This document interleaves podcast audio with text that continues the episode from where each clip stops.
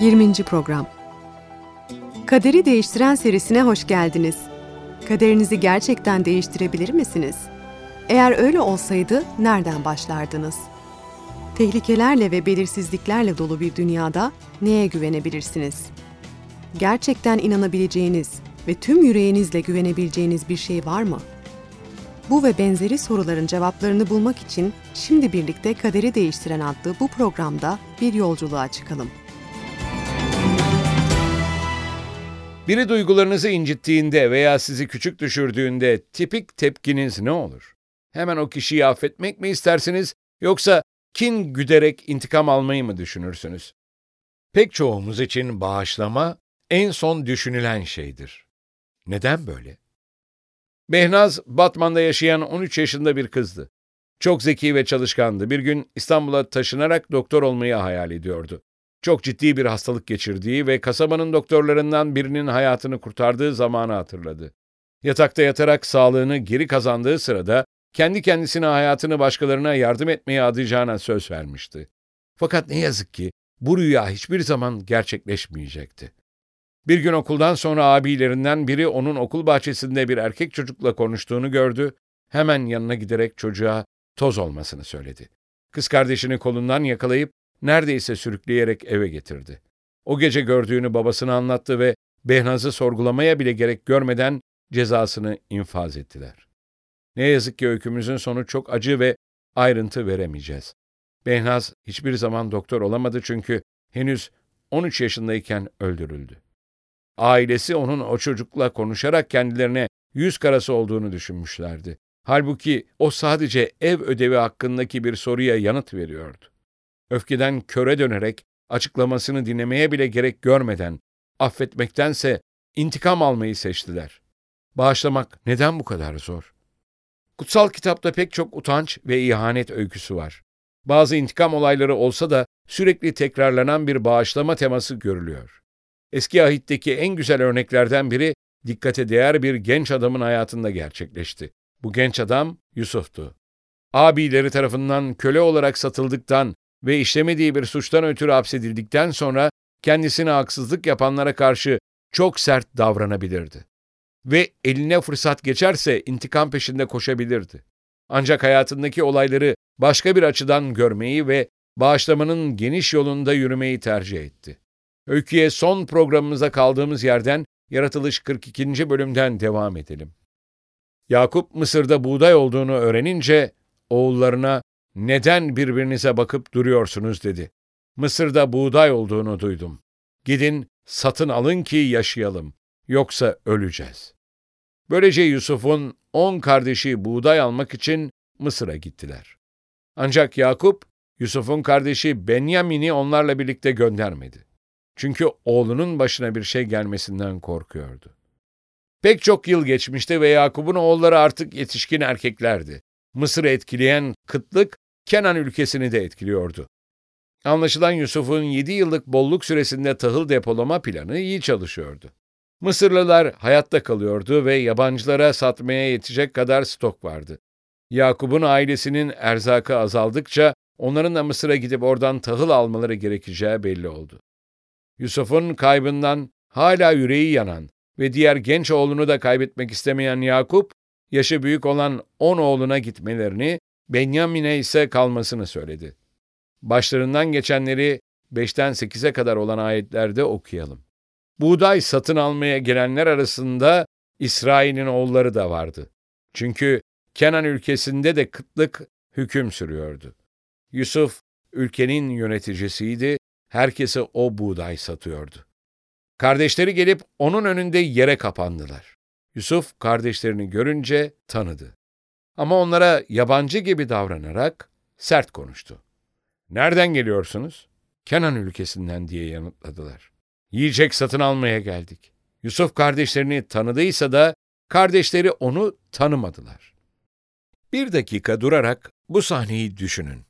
Yakup'un oğulları Mısır'a geliyor ve tüm tahıl satışlarını denetleyen valinin yanına çıkarılıyorlar. Muhafızlar ellerinde mızraklarıyla dikiliyor, ölçekler tahılla doldurulup para değiş tokuşu yapılıyor. Kutsal kitap tüm bu koşuşturmacanın arasında görünümü diğer Mısırlı devlet memurlarından farklı olmayan Yusuf'un abilerini hemen tanıdığını söylüyor. Abilerinden derhal intikam alabilirdi. Fakat bunu yapmadı ve gerçek kimliğini açıklamamayı seçti.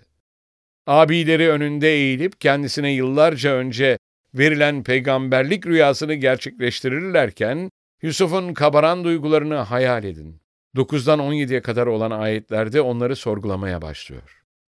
Yusuf onlarla ilgili düşlerini anımsayarak siz casussunuz dedi. Ülkenin zayıf noktalarını öğrenmeye geldiniz. Aman efendim diye karşılık verdiler. Biz kulların yalnızca yiyecek satın almaya geldik.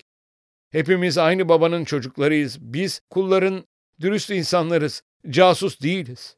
Yusuf hayır dedi. Siz ülkenin zayıf noktalarını öğrenmeye geldiniz. Kardeşleri, biz kulların 12 kardeşiz dediler. Hepimiz Kenan ülkesinde yaşayan aynı babanın çocuklarıyız. En küçüğümüz babamızın yanında kaldı. Biri de kayboldu. Yusuf söylediğim gibi dedi. Casussunuz siz. Sizi sınayacağım. Firavun'un başına ant içerim. Küçük kardeşiniz de gelmedikçe buradan ayrılamazsınız. Aranızdan birini gönderin, kardeşinizi getirsin. Geri kalanlarınız gözaltına alınacak. Anlattıklarınız doğru mu değil mi sizi sınayacağız. Değilse Firavun'un başına ant içerim ki casussunuz. Üç gün onları göz altında tuttu. Adamlar kendilerini nasıl bir işe bulaştırdıklarını merak etmiş olmalılar. Tüm istedikleri biraz tahıl alarak eve dönmekti. Aksine hapse atıldılar ve casuslukla suçlandılar. Anlaşılan devran dönmüştü ve yıllar önce ektiklerini şimdi biçiyorlardı. Yusuf'un onlarla ilgili planı ne ve neden onlara kim olduğunu söylemiyor. 18'den 24'e kadar olan ayetlerde ne yaptığını görelim. Üçüncü gün bir koşulla canınızı bağışlarım dedi. Ben Tanrı'dan korkarım. Dürüst olduğunuzu kanıtlamak için içinizden biri göz altında tutulduğunuz evde kalsın. Ötekiler gidip aç kalan ailenize buğday götürsün. Sonra küçük kardeşinizi bana getirin. Böylece anlattıklarınızın doğru olup olmadığı ortaya çıkar. Ölümden kurtulursunuz. Kabul ettiler. Birbirlerine besbelli kardeşimize yaptığımızın cezasını çekiyoruz dediler. Bize yalvardığında nasıl sıkıntı çektiğini gördük ama dinlemedik. Bu sıkıntı onun için başımıza geldi. Ruben, çocuğa zarar vermeyin diye sizi uyarmadım mı dedi. Ama dinlemediniz. İşte şimdi kanının hesabı soruluyor. Yusuf'un konuştuklarını anladığını fark etmediler çünkü onunla çevirmen aracılığıyla konuşuyorlardı. Yusuf kardeşlerinden ayrılıp ağlamaya başladı. Sonra dönüp onlarla konuştu. Aralarından Şimon'u alarak ötekilerin gözleri önünde bağladı. Abilerinin hayatını elinde tuttuğunu bilen Yusuf, değişip değişmediklerini merak ederek onları üç konuda denemeye karar verdi.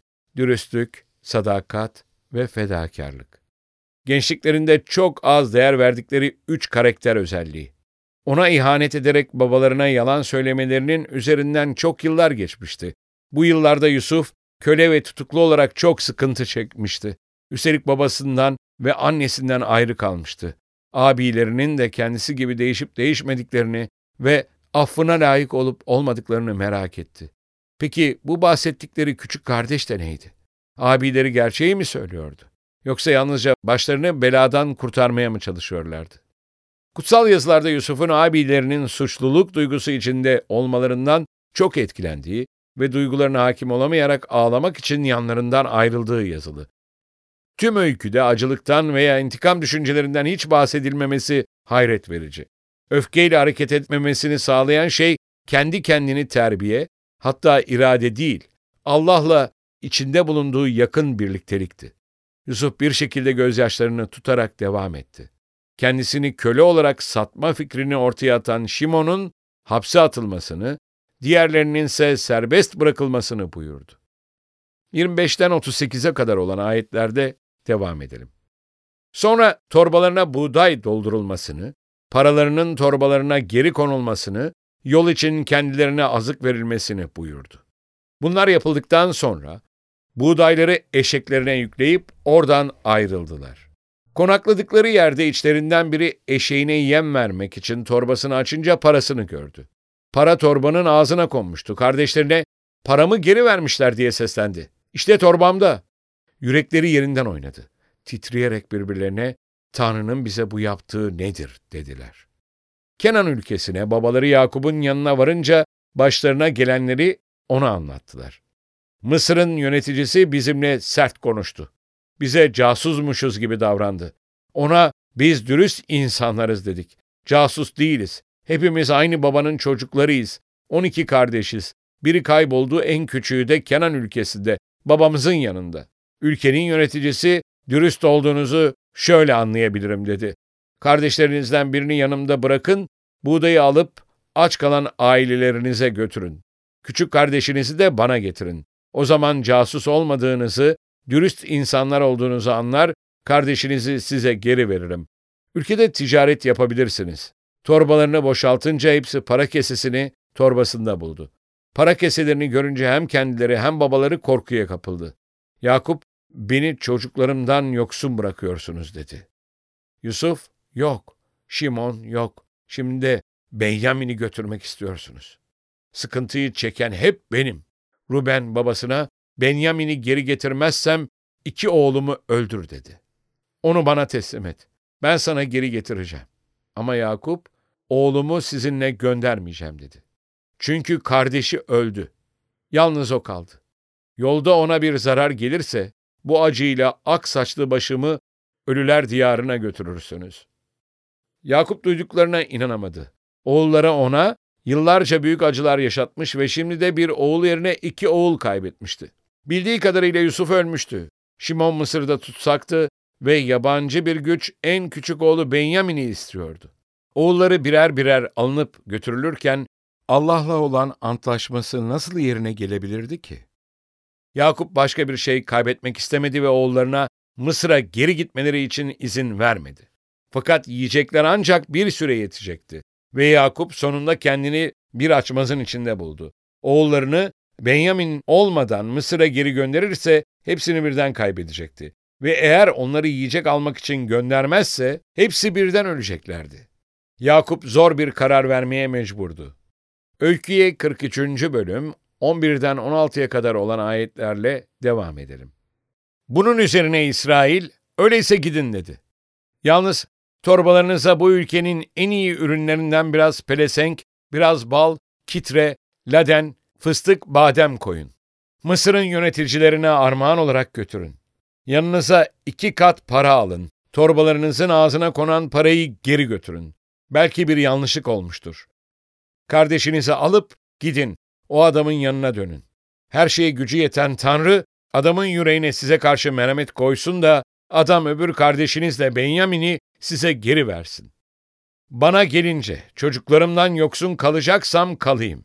Böylece kardeşler yanlarına armağanlar, iki kat para ve Benyamin'i alarak hemen Mısır'a gidip Yusuf'un huzuruna çıktılar. Yusuf Benyamin'i yanlarında görünce kahyasına bu adamları eve götür dedi. Bir hayvan kesip hazırla. Çünkü öğlen benimle birlikte yemek yiyecekler. Böylece Yakup oğullarını bir dua ile Mısır'a geri gönderip onları Allah'ın gözetimine emanet etti. İyi olsun kötü olsun tüm günlerinde Allah'ı izlemeye söz vermişti. Bu günlerse kesinlikle kötü günler olarak görülüyordu. 26'dan 34'e kadar olan ayetlerle devam edelim. Yusuf eve gelince getirdikleri armağanları kendisine sunup önünde yere kapandılar. Yusuf hatırlarını sorduktan sonra bana sözünü ettiğiniz yaşlı babanız iyi mi dedi. Hala yaşıyor mu? Kardeşleri babamız kulun iyi diye yanıtladılar. Hala yaşıyor. Sonra saygıyla eğilip yere kapandılar. Yusuf göz gezdirirken kendisiyle aynı anneden olan kardeşi Benyamin'i gördü. Bana sözünü ettiğiniz küçük kardeşiniz bu mu dedi. Tanrı sana lütfetsin oğlum. Sonra hemen oradan ayrıldı çünkü kardeşini görünce yüreği sızlamıştı. Ağlayacak bir yer aradı. Odasına girip orada ağladı. Yüzünü yıkadıktan sonra dışarı çıktı. Kendisini toparlayarak yemeği getirin dedi. Yusuf'a ayrı, kardeşlerine ayrı, Yusuf'la yemek yiyen Mısırlılara ayrı hizmet edildi. Çünkü Mısırlılar İbranilerle birlikte yemek yemez, bunu iğrenç sayarlardı. Kardeşleri Yusuf'un önünde büyükten küçüğe doğru yaş sırasına göre oturdular. Şaşkın şaşkın birbirlerine baktılar. Yusuf'un masasından onlara yemek dağıtıldı. Benyamin'in payı ötekilerden beş kat fazlaydı. İçtiler, birlikte hoş vakit geçirdiler. Yusuf'un kardeşlerinin dürüstlüğü değiştiklerini kanıtladı ve kardeşleri Şimon'u kurtarmak için geri gelmeleriyle sadakatlerini gösterdiler.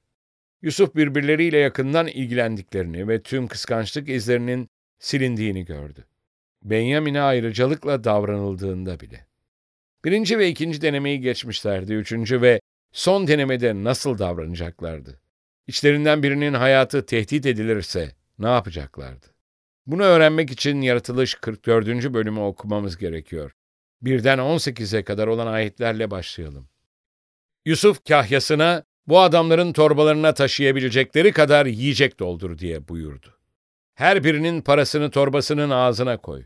En küçüğünün torbasına benim gümüş kasemi ve buğdayının parasını koy. Kahya Yusuf'un buyruğunu yerine getirdi.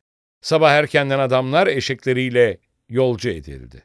Onlar kentten pek uzaklaşmamıştı ki Yusuf kahyasına hemen o adamların peşine düş dedi. Onlara yetişince niçin iyiliğe karşı kötülük yaptınız de. Efendimin şarap içmek, fala bakmak için kullandığı kase değil mi bu? Bunu yapmakla kötülük ettiniz. Kahya onlara yetişip bu sözleri yineledi. Adamlar efendim neden böyle konuşuyorsun dediler. Bizden uzak olsun biz kulların böyle bir şey yapmayız. Torbalarımızın ağzında bulduğumuz paraları Kenan ülkesinden sana geri getirdik. Nasıl efendinin evinden altın ya da gümüş çalarız? Kullarından birinde çıkarsa öldürülsün. Geri kalanlar efendimin kölesi olsun. Kahya peki dediğiniz gibi olsun dedi. Kimde çıkarsa kölem olacak. Geri kalanlar suçsuz sayılacak. Hemen torbalarını indirip açtılar. Kahya büyükten küçüğe doğru hepsinin torbasını aradı. Kase Benyamin'in torbasında çıktı. Kardeşleri üzüntüden giysilerini yırttılar. Sonra torbalarını eşeklerine yükleyip kente geri döndüler. Yahuda ile kardeşleri Yusuf'un evine geldiğinde Yusuf daha evdeydi. Önünde yere kapandılar. Yusuf, nedir bu yaptığınız dedi. Benim gibi birinin fala bakabileceği aklınıza gelmedi mi? Yahuda, ne diyelim efendim diye karşılık verdi. Nasıl anlatalım? Kendimizi nasıl temize çıkaralım? Tanrı suçumuzu ortaya çıkardı. Hepimiz köleniz artık. Efendim, hem biz hem de kendisinde kase bulunan kardeşimiz. Yusuf, benden uzak olsun dedi. Yalnız kendisinde kase bulunan kölem olacak. Siz esenlikle babanızın yanına dönün. Yahuda yaklaşıp, efendim, lütfen izin ver konuşayım dedi. Kuluna öfkelenme, sen Firavun'la aynı yetkiye sahipsin. Yusuf onları köşeye sıkıştırmıştı ve denemelerin en kapsamlısı oynanacaktı. En büyük abileri nasıl tepki vereceklerdi? İçine düştükleri çıkmazdan ötürü Benyamin'i suçlayıp cezalandıracaklar mıydı? Ona da Yusuf'a yaptıkları gibi sırtlarını mı döneceklerdi? Ve eğer böyle yapsalardı Yusuf onları yine de bağışlar mıydı? Yusuf'un bunu öğrenmesi uzun sürmedi. Zira Yahuda öne çıkarak söz istedi. Yusuf ona söz verdi ve Yahuda'nın söyleyeceklerini dikkatle dinledi. Yahuda tüm öyküyü bitirdiğinde babasına ve kardeşine duyduğu sevgi güneş gibi parlıyordu. Ancak öyküsünün can alıcı noktası son cümlesindeydi. 33 ve 34. ayetlerde Yahuda şöyle diyor. Lütfen, şimdi çocuğun yerine beni kölen kabul et. Çocuk kardeşleriyle birlikte geri dönsün. O yanımda olmadan babamın yanına nasıl dönerim? Babamın başına gelecek kötülüğe dayanamam. Denemeyi başarıyla geçtiler. Yahuda Benyamin'in hayatını kurtarmak ve babasının umutsuzluğa düşmemesi için kendi hayatını feda etmeye hazırdı. Yusuf bilmek istediği her şeyi görmüştü. Abileri değişmişti ve onun affına layıktılar. Ancak onları bağışlaması için denemesine gerek de yoktu. Bunu zaten yıllar önce yapmıştı. Yaratılış 45. bölümün başında okuyoruz. Yusuf adamlarının önünde kendini tutamayıp herkesi çıkarın buradan diye bağırdı. Kendini kardeşlerine tanıttığında yanında kimse olmasın istiyordu. O kadar yüksek sesle ağladı ki Mısırlılar ağlayışını işitti. Bu haber Firavun'un ev halkına da ulaştı. Yusuf kardeşlerine ben Yusuf'um dedi. Babam yaşıyor mu? Kardeşleri donup kaldı. yanıt veremediler. Abilerinin ağızları hayretten açıldı ve orada dona kaldılar. Bu nasıl olabilirdi? Dörtten on beşe kadar olan ayetlerde görelim. Yusuf, lütfen bana yaklaşın dedi. Onlar yaklaşınca Yusuf şöyle devam etti. Mısır'a sattığınız kardeşiniz Yusuf benim. Beni buraya sattığınız için üzülmeyin. Kendinizi suçlamayın. Tanrı insanlığı korumak için beni önden gönderdi. Çünkü iki yıldır ülkede kıtlık var. Beş yıl daha sürecek. Kimse çift süremeyecek. Ekin biçemeyecek. Tanrı yeryüzünde soyumuzu korumak ve harika biçimde canınızı kurtarmak için beni önünüzden gönderdi. Beni buraya gönderen siz değilsiniz. Tanrı'dır. Beni Firavun'un baş danışmanı, sarayının efendisi, bütün Mısır ülkesinin yöneticisi yaptı. Hemen babamın yanına gidin. Ona oğlun Yusuf şöyle diyor deyin. Tanrı beni Mısır ülkesine yönetici yaptı. Durma, yanıma gel. Goşen bölgesine yerleşirsin. Çocukların, torunların, davarların, sığırların ve sahip olduğun her şeyle birlikte yakınımda olursun. Orada sana bakarım. Çünkü kıtlık beş yıl daha sürecek yoksa sen de, ailen ve sana bağlı olan herkes de perişan olursunuz. Hepiniz gözlerinizle görüyorsunuz kardeşim Benyamin, sen de görüyorsun. Konuşanın gerçekten ben olduğumu. Mısır'da nedenli güçlü olduğumu ve bütün gördüklerinizi babama anlatın. Babamı hemen buraya getirin. Sonra kardeşi Benyamin'in boynuna sarılıp ağladı. Benyamin de ağlayarak ona sarıldı. Yusuf ağlayarak bütün kardeşlerini öptü. Sonra kardeşleri onunla konuşmaya başladı. Yusuf'un abilerini bağışlaması ve kucaklaması tanık olmak için çok güçlü bir sahne olmalı. Havaalanında bir araya gelen bir aileyi görenler bu yeniden birleşmenin ne kadar daha mutlu olduğunu hayal edebilirler. Ancak aile, Yakup ve ailenin geri kalanı Mısır'a gelmeden tam olmayacaktı. Hem Allah'ın İbrahim'e verdiği vaadin yerine gelmesini sağlayacak, hem de Allah'ın kudretinin en büyük göstergelerinden biriyle sonuçlanacak bir eylem. Bu bağışlama öyküsü bize Türkiye'nin en önemli anlarından birini hatırlatıyor. 1934 yılında Atatürk Çanakkale Savaşları'nın anısına bir konuşma yaptı. Acı davranarak Anzak saldırılarına odaklanmak yerine o da bağışlamanın ve kabullenmenin geniş yolunu seçerek ölenlere saygısını ifade etti. Uzak diyarlardan evlatlarını harbe gönderen analar. Gözyaşlarınızı dindiriniz. Evlatlarınız bizim bağrımızdadır. Huzur içindedirler ve huzur içinde rahat rahat uyuyacaklardır. Onlar bu toprakta canlarını verdikten sonra artık bizim evlatlarımız olmuşlardır. Ne hayret verici bir ifade. Çanakkale Savaşları'nda binlerce Türk askeri hayatını, binlerce Türk anne ise oğullarını kaybetti. Bu Atatürk'ün Türk askerinin kahramanlığı, yabancı işgal kuvvetlerinin acımasızlığı ve Türk ordusunun muazzam zaferi hakkında konuşabilmesi için mükemmel bir andı. Fakat o tarihin bu bölümünü yabancı kuvvet askerlerinin annelerini teselli ederek ve uzlaşma ve bağışlama sözleri sunarak kapatmayı tercih etti. Nasıl bir insan ihaneti, hatta savaşı bu şekilde karşılayabilir? Bağışlayıcı bir insan. Bağışlama güçlüdür. Ayrıca uzlaşma için gerekli bir unsurdur. Hepimiz annemizle, babamızla, kocamızla, karımızla, abimizle, ablamızla, kardeşimizle ve komşularımızla iyileşmiş ilişkilerimiz olmasını isteriz. Fakat bazen bağışlanmayı hak etmediğini düşündüğümüz birini bağışlamak çok zordur. Peki siz bağışlamazsanız, bağışlanmayı nasıl bekleyebilirsiniz? Yusuf dürüstlüğünü ve bağışlayıcılığını koruyarak kölelikten hükümdarlığa geçti. Bu bağışlayıcılığı sevgi dolu ve bağışlayıcı bir Allah'tan öğrenmişti.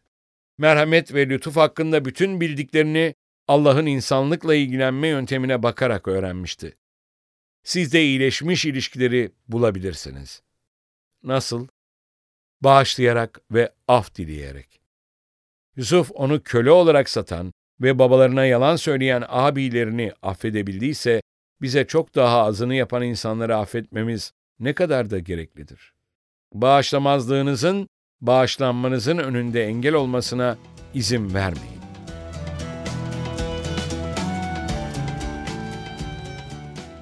Tartışma soruları 1. Öfkelenmenin ve kin tutmanın bağışlamaktan ne kadar daha kolay olduğuna hiç dikkat ettiniz mi? Sizce neden böyle? 2. Benyamin'de bu kadar özel olan neydi ki Yakup onun gitmesine izin vermedi? 3. Yusuf abilerine kimliğini açıklamadan önce neden onları denemek istedi? Birini bağışlamadan önce onu denemenizde bir hikmet var mı? 4. Allah'ı nasıl görüyorsunuz? O daha çok Behnaz'ın ailesi gibi mi yoksa Yusuf gibi mi?